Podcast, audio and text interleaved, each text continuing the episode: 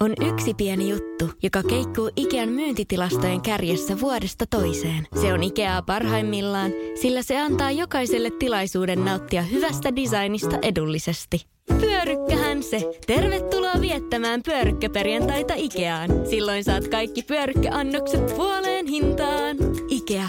Kotona käy kaikki. Pyörykkäperjantai! Tämä on Radio Play alkuperäissarja.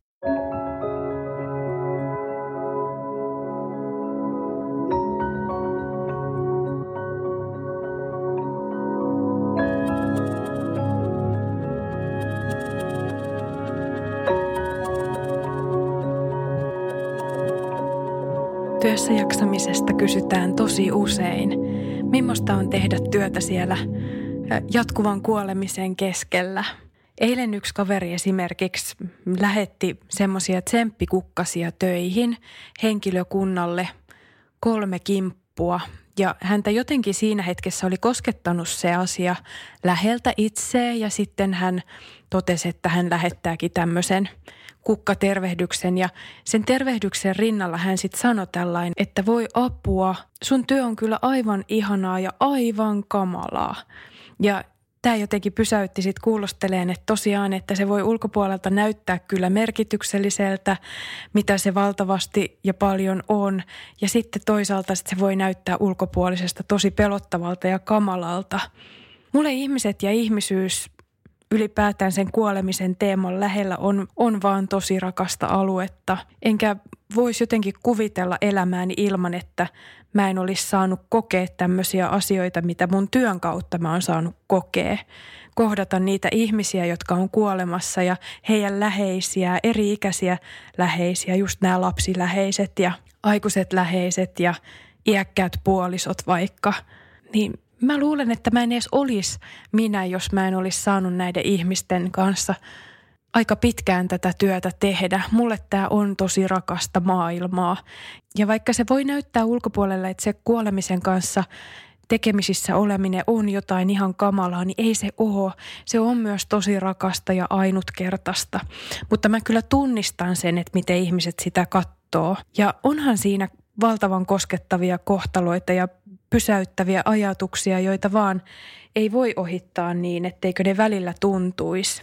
Jos otetaan vaikka ihan tämän päivän työ, viimeksi ihan tänään on ollut hetkisen aikaa hiljaa sen takia, että, että vastaanotolla kävi keskustelemassa semmoinen alaasteikäinen henkilö ja hän oli menettänyt äitinsä tuossa jonkun aikaa sitten, ei vielä ihan kuukauttakaan ja mä näin häntä toisen kerran ja ja mietittiin näitä asioita ja teemoja ja, ja kuulostelin, että millä tavalla hänen ikäisensä sitten tästä äidin kuolemasta on valmis puhumaan.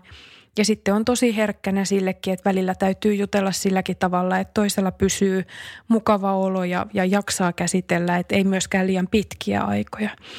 Sitten itse asiassa me tehtiin sillä tavalla, että mä pyysin häntä kirjoittamaan – kirjeen äidilleen. Mä en voi kaikkien kanssa tehdä niin, mutta just tämän, tämän henkilön kanssa se tuntui hyvältä ajatukselta ja siihen kirjeeseen hän itse asiassa sai ensimmäisen kerran sanotettua sitä sisäistä maailmaansa niin, että, että hän liikuttu itsekin, kun hän sitten luki sitä ja, ja totesi, että nyt päästiin tosi lähelle sitä, että mitä hän itse asiassa ajattelee.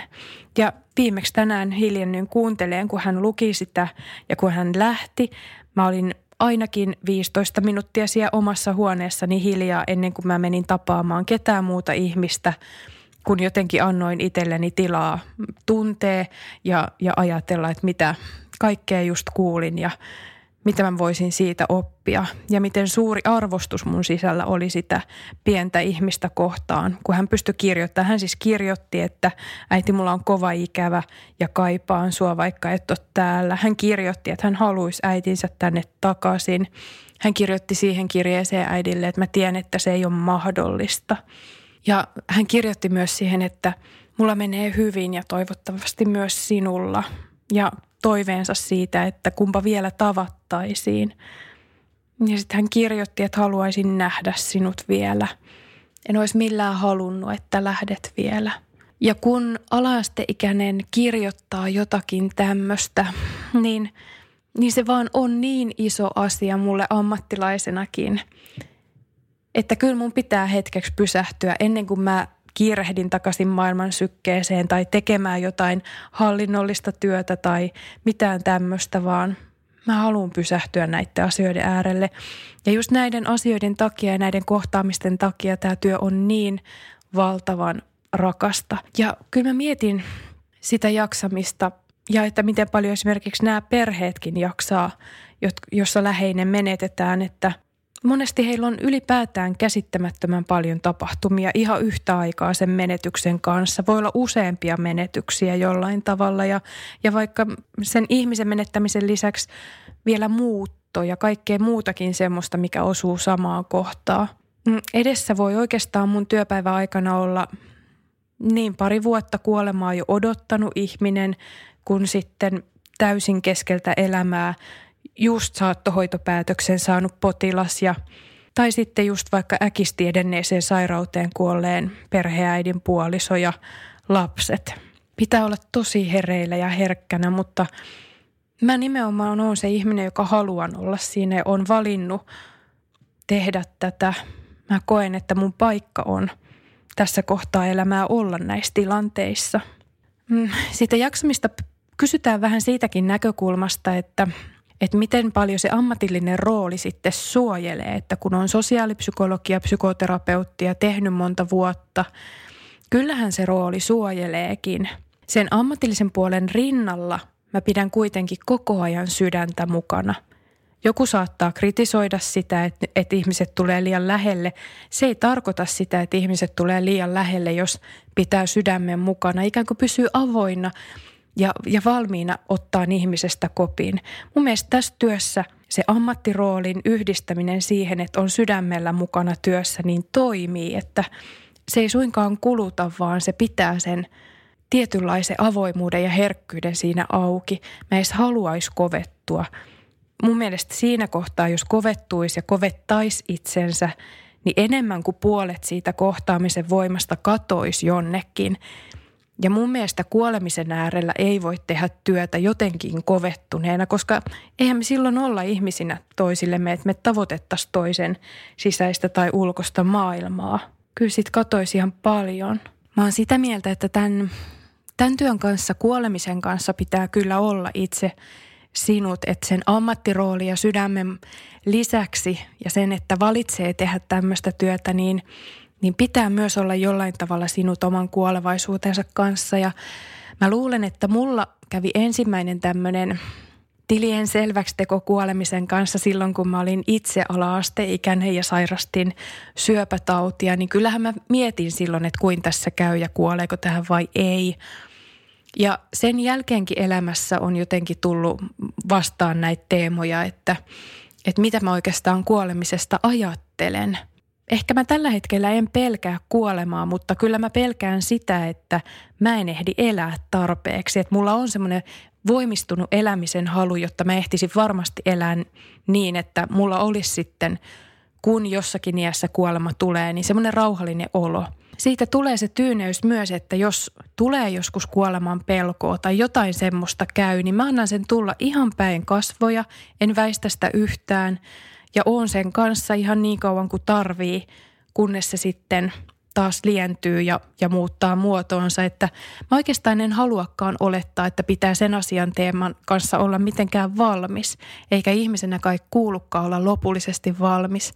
Se on osa sitä meidän elämän matkaa, että – että täytyy vaan olla sinut sen kuoleman teeman kanssa ja ottaa se vastaan semmoisena, kun se tulee. Mutta jotenkin hyväksyen se elämän rajallisuus ja määräaikaisuus. Sitä työtä mä oon tehnyt paljon jo ennen kuin tämä mun ammatti, ammatti tuli jollain tavalla eteen, että mitä mä ryhdyn tekemään. Mä muistan nyt itse asiassa semmoisen miehen – joka oli aika pitkään ja rennosti odottanut sitä omaa kuolemaansa. Hän oli saattohoitokodilla ja, ja piti myös pienen konsertin siellä ja esiintyi muille potilaille. Ja hän oli, oli hyvin selkeä siinä, että kaikki päättyy tähän sitten, kun hän kuolee, että hänellä on, on ihan siihen asti aikomukset elää aivan täysillä niin kuin ne voimavarat antaa myöten.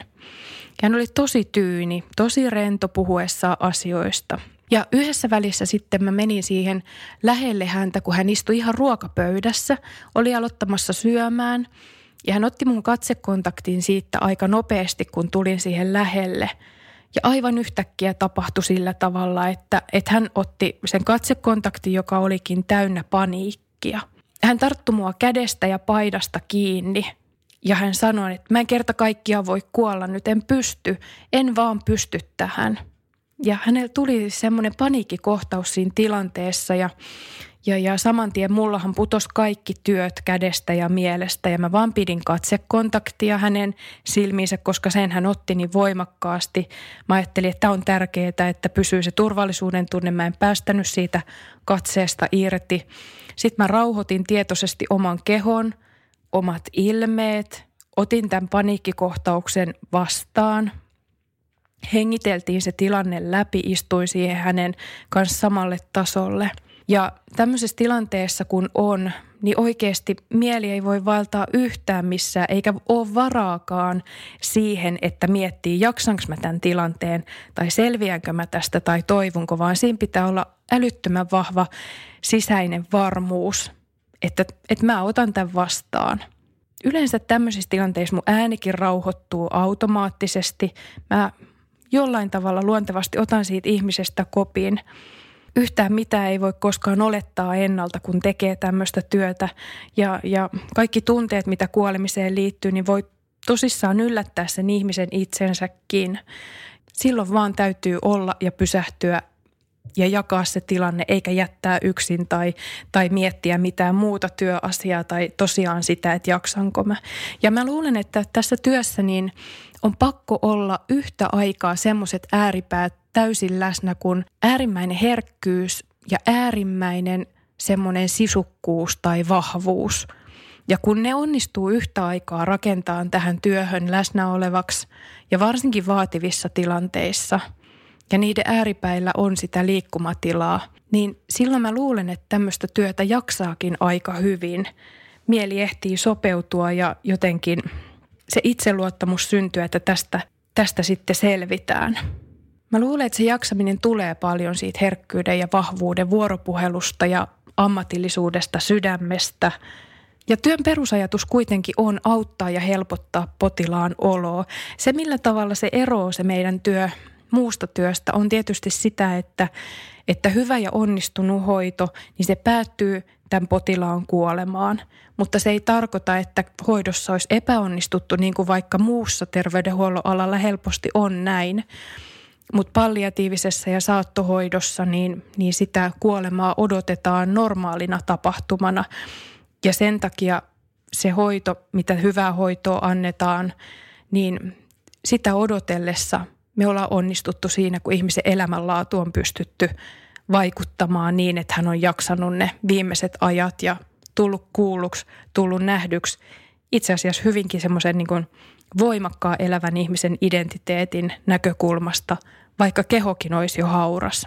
Ja jollain tavalla sitä työtä pitää tehdä tietoisena siitä, että hyviäkin asioita kuuluu siihen vakavaan tilanteeseen. Hyviäkin asioita tapahtuu ja ne on ihan yhtä totta kuin se surukin. Et esimerkiksi voi ja saa nauraa, kun on sen aika, niin potilaan kanssa jollekin. Ja sitten surraan, kun on sen aika ja ollaan siinä potilaan ja läheisen surussa mukana. Mutta kaikki se mahtuu siihen samaan lyhyeen hoitojaksoon ja tilanteeseen. Mä luulen, että, että työyhteisön merkitys on kyllä valtava myöskin, että on se hyvä tiimi, jossa kaikki voi luottaa ja, ja että on se tuki sieltä hallinnosta, että saa tehdä sitä työtä ja että sillä on väliä ja sitä on tilaa tehdä.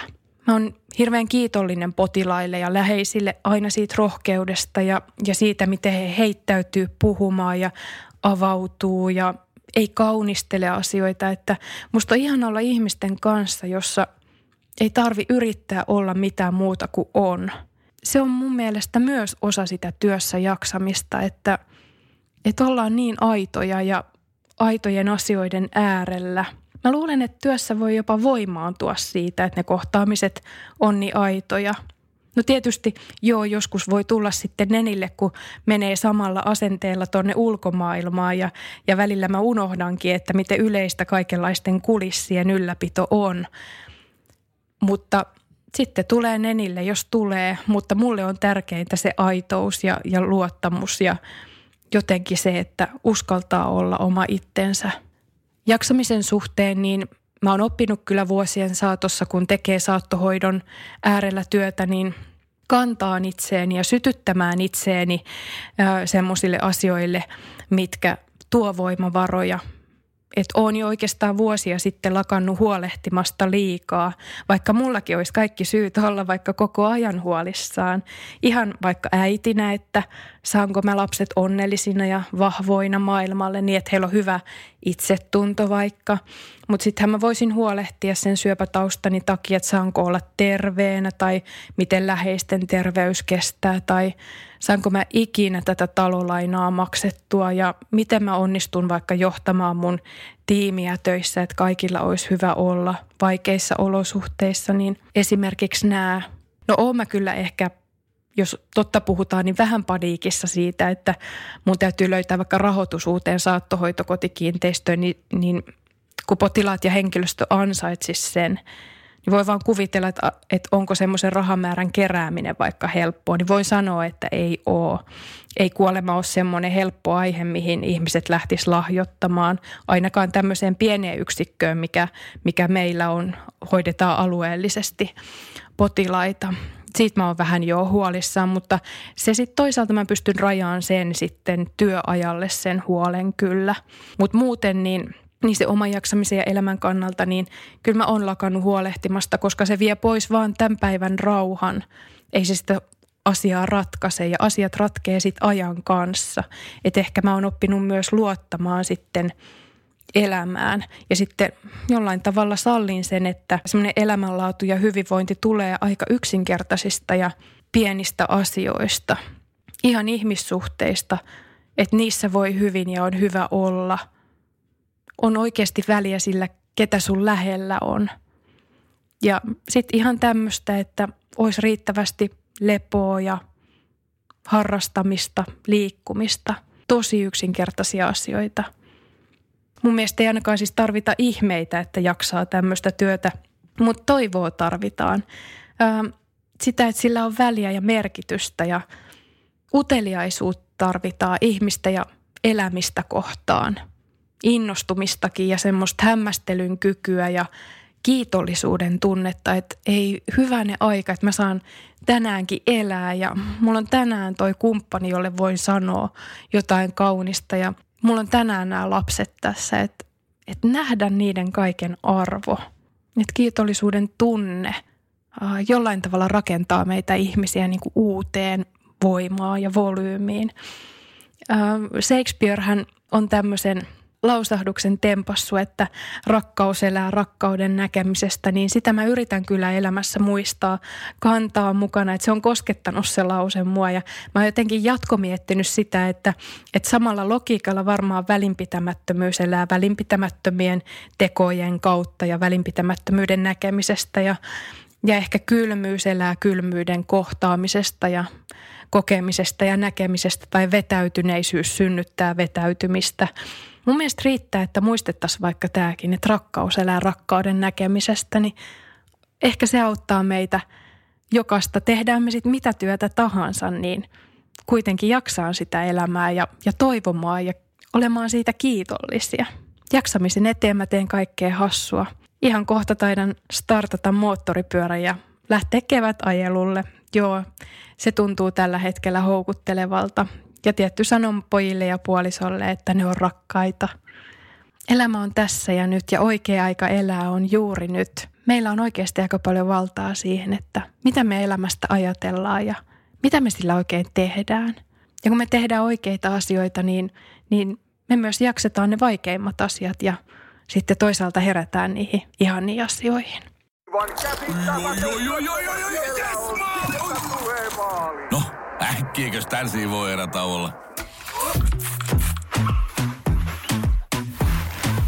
Tule sellaisena kuin olet, sellaiseen kotiin kuin se on. Kiilto. Aito koti vetää puoleensa.